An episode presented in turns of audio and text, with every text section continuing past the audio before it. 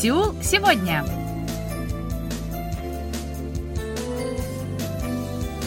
Здравствуйте, уважаемые радиослушатели! В эфире очередной выпуск передачи «Сеул сегодня», в которой мы знакомим вас с жизнью корейцев и событиями, происходящими в Корее. У микрофона Анна Витенко, за режиссерским пультом Настя.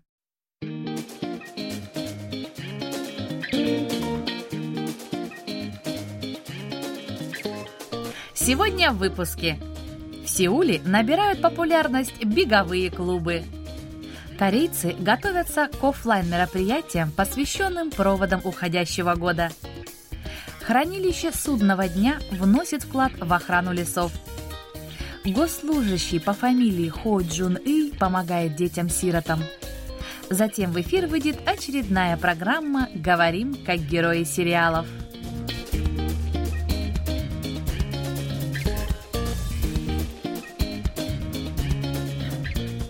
Бег уже давно стал одной из наиболее любимых и популярных разновидностей спорта. Доказательством является то, что еще древние греки выбрали бег как основное состязание. Говорят, что именно с этим видом спорта связано появление Олимпийских игр. В настоящее время бег сохраняет популярность. Ежедневные пробежки совершают не только спортсмены, но и жители планеты, желающие сохранить молодость, здоровье и красоту. В Корее также растет популярность бега, особенно среди молодых жителей Сеула. Между тем, бегуны в южнокорейской столице предпочитают бегать в группе. Последний тренд привел к увеличению количества беговых клубов. По статистическим данным, количество таких клубов превышает 100. Например, 35-летний патентный проверенный Ким Хо Джун является одним из членов бегового клуба. Он присоединился к клубу в начале этого года и с тех пор занимается вечерним бегом по понедельникам. Бег по центру столицы обычно занимает более часа. Господин Ким доволен вечерней пробежкой, так как она помогает вести ему активный образ жизни, общаться с другими спортсменами, а также участвовать в соревнованиях. Кроме того, он сбросил лишний вес. Количество единомышленников, которые собираются для коллективного бега, составляет от 10 до 30, так как степень выносливости у каждого разная. Перед стартом собравшихся делят на группы и для каждой из них составляют оптимальную программу на день. Именно такая особенность привлекает многих начинающих бегунов. Они часто в коллективе находят самого себя, сравнивая собственные успехи и неудачи с противником. Нельзя исключить тренда под названием «Лонстагрэм». Это публикация в социальных сетях фото, сделанного во время пробежки. 34-летняя Ким Сунгён также любит делать селфи во время бега. После марафона госпожа Ким долго смеялась, увидев свое фото. Она знала, что такое выражение лица бывает в состоянии эйфории бегуна. Эйфория бегуна – это состояние особого подъема, сходное с легким опьянением, наблюдаемое у спортсменов в циклических видах спорта во время длительной физической активности, в результате которого возрастает устойчивость к боли и усталости. Для того, чтобы получить отличное фото, молодые бегуны активно делятся ноу-хау. Они подчеркивают, что при съемке сначала нужно увеличить движение рук и сделать счастливое лицо. В некоторых клубах организуют классы по другим видам спорта, включая йогу и фитнес. Помимо счастья и здоровья, есть люди, которым любовь к бегу открыла новые возможности. Например, 30-летняя Им Со Йон стала инфлюенсером благодаря своеобразной одежде для бега. Десять лет назад она пробежала марафон в национальном костюме хатбок. Ее фото сразу привлекло внимание пользователей интернета. С тех пор госпожа Им занимается общественной деятельностью. 33-летняя учительница начальной школы Чей Джин Джу учит людей основам техники правильного бега. 30-летняя Ан Джон Ин открыла компанию, которая занимается организацией беговых мероприятий. По ее словам, бег спас ей жизнь. Она бегала в трудные времена и смогла преодолеть личный кризис. Этот опыт вдохновлял ее на бизнес. Для нее бег – это не только полезное кардио, но это прекрасное время, которое она проводит наедине с собой.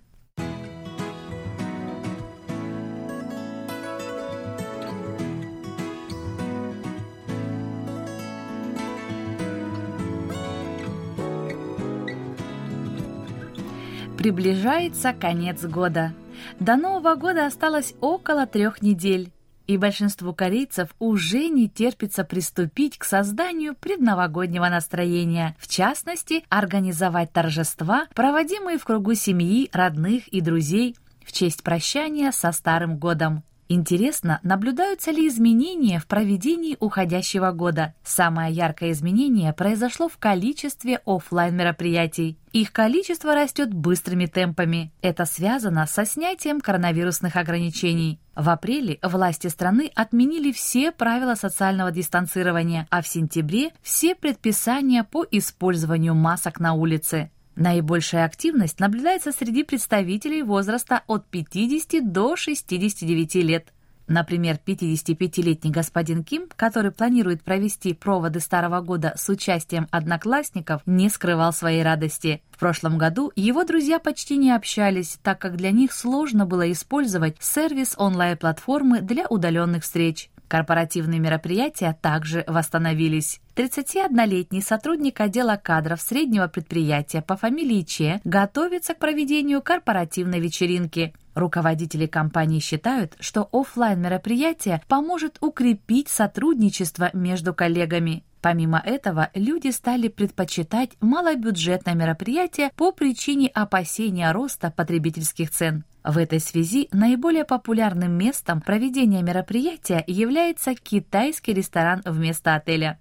В связи с увеличением стоимости поездки на такси в ночное время люди заканчивают встречу пораньше, чем обычно.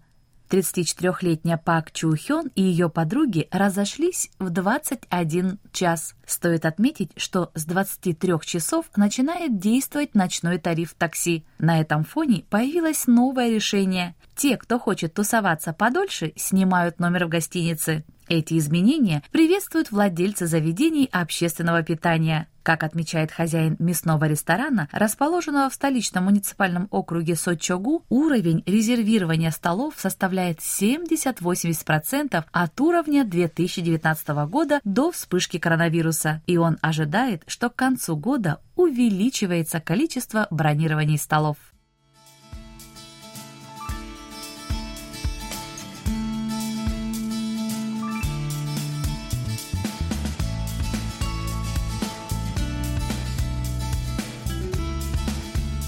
Климат нашей планеты меняется, это очевидно уже для всех. О причинах таких изменений можно спорить, но то, что глобальное потепление наступает мало у кого, вызывает сомнения. Тают ледники, меняется среднегодовая температура, повышается уровень мирового океана. Льды постепенно отступают, обнажая грунт в тех местах, где его не было видно многие десятки тысяч лет. На этом фоне очень важным фактором для выживания человечества является стратегический запас семян. Возможно, вы знаете, что существует всемирное семенохранилище на острове Шпицберген. Это укрытие для семян сотен тысяч видов растений, которое построено во льдах острова Шпицберген, в той его части, которая принадлежит Норвегии. В отличие от более обычных семенных банков, где образцы хранятся и регулярно изымаются для различных целей, хранение в семенных хранилищах должно быть постоянным. В мире существуют два таких предприятия. Одно из них имеется и в Республике Корея. Оно расположено в национальном дендрарии Пектудеган в уезде Понхвагун провинции Кёнсан-Пукто. Как поясняет представитель дендрария, семена почти пяти тысяч видов диких растений, спрятанные в южнокорейском горном туннеле, защищенном от ядерного взрыва, изменения климата, стихийных бедствий и войн. Хранилище, расположенное на глубине 60 метров под землей, определено властями Южной Кореи как объект безопасности. Оно окружено проволочным забором и охраняется полицией. Лифт, расположенный внутри, ведет примерно на 8 этажей вниз к бетонному туннелю, где две тяжелые стальные двери охраняют складское помещение, поддерживающее температуру минус 20 градусов по Цельсию, чтобы сохранить семена, и 40% влажности, чтобы сохранить сохранить их жизнеспособность. Открывают массивные двери всего четыре раза в год, чтобы завести очередную партию образцов семян. Между тем, в последнее время южнокорейские власти приняли важное решение. Речь идет о сохранении семян эндемичных растений страны, которые имеют историческую ценность. Данное решение было принято в связи с увеличением количества погибших деревьев из-за лесного пожара и тайфунов. Отметим, что леса на Корейском полуострове находятся под угрозой из-за частых пожаров. По данным Центра прогнозирования и анализа лесных бедствий при Корейском управлении лесного хозяйства, общее количество лесных пожаров, произошедших в октябре и ноябре этого года, увеличилось в два раза по сравнению со средним показателем за последние 10 лет. Как отмечает директор семенохранилища П. Гихва, в конце декабря будет завершен завоз семян 20 видов старейших и больших деревьев. В течение следующих пяти лет будет осуществляться завоз семян 179 таких растений. Все эти деревья признаны памятниками природы. Одновременно они считаются священными, которые защищают местных жителей от злых духов. После завершения завоза начнется реализация проекта, конечной целью которого является защита лесов в стране. Эксперты придают этому проекту большое значение. Хотя семена могут и не пригодиться в будущем, человечество должно нести ответственность за экологический вред. Это и есть ответственность за поступки человечества и в то же время является наследием для потомков.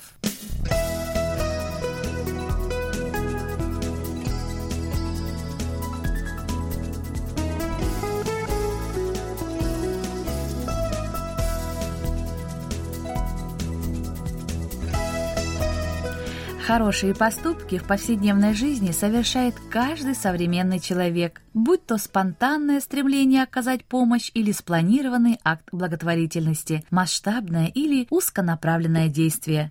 Например, 55-летний госслужащий администрации города Кванджу Хо Джун И оказывает благотворительную помощь детскому дому «Дом братьев Нотр-Дама» с 1998 года. Холодильник, пожертвованный господином Хо в 1999 году, до сих пор стоит в уголке этого учреждения. Он появляется там, где нужда его помощь. Господин Хо впервые был в этом учреждении, когда он работал внештатным инженером по водоснабжению и водоотведению в отделе эксплуатации гидротехнических сооружений в городе Кванджу. Однажды в его отдел поступила жалоба на отсутствие воды. Он отправился в детский дом и там впервые встретился с детьми-сиротами. Вернувшись домой, он не смог забыть детей, которые смотрели на него с любопытством.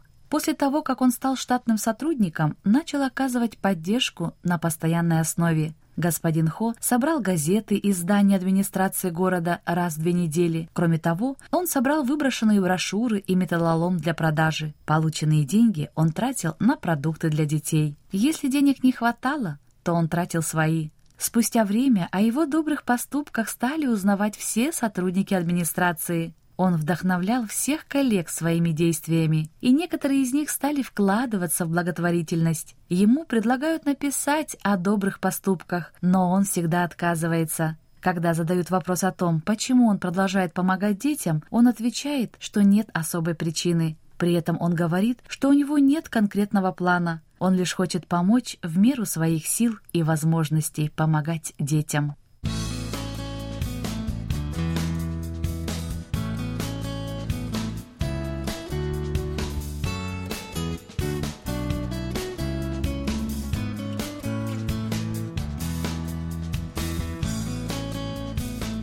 На этом у меня на сегодня все. Спасибо за внимание и оставайтесь с нами. Thank you.